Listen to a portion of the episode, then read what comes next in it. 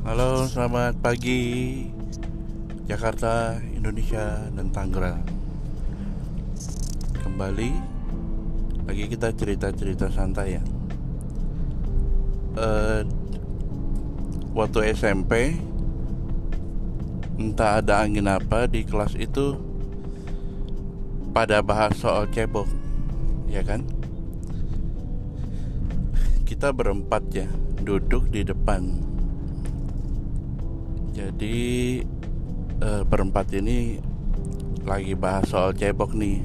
Lagi di SMP kelas 1 atau kelas 2 lupa sih mungkin kelas 2 entah angin dari mana tuh temen pada cerita eh lu cebok pakai tangan apa? Ada yang jawab tangan kiri. Nah kalau lu cebok pakai tangan apa? Kanan. Lu kok nggak geli sih pakai tangan kanan?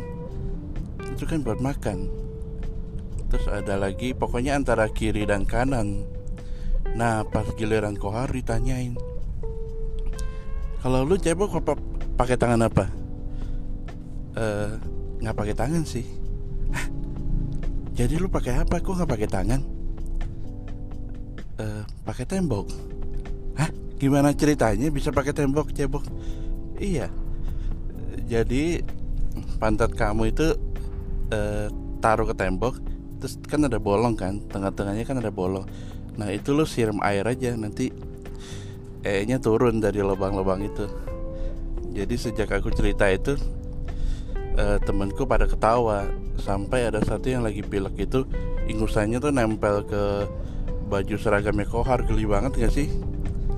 Tiba-tiba temen lu ketawa lagi pilek terus ingusnya itu kena baju. Anjir waktu itu sih geli banget sih baju gue tuh sampai kayak langsung buru-buru dilap pakai tisu. Jadi mungkin kalian yang pernah belajar cebok dari dulu sama orang tua masing-masing itu udah beruntung. Karena kohar dulu uh, kalau ayah dari kecil udah nggak ada sih. Dari mungkin dari usia 4 atau 5 tahun udah meninggal. Kalau ibu uh, dari kecil juga beliau udah pindah ke Jakarta.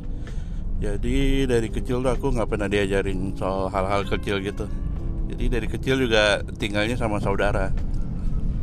Demikian kisahnya. Bye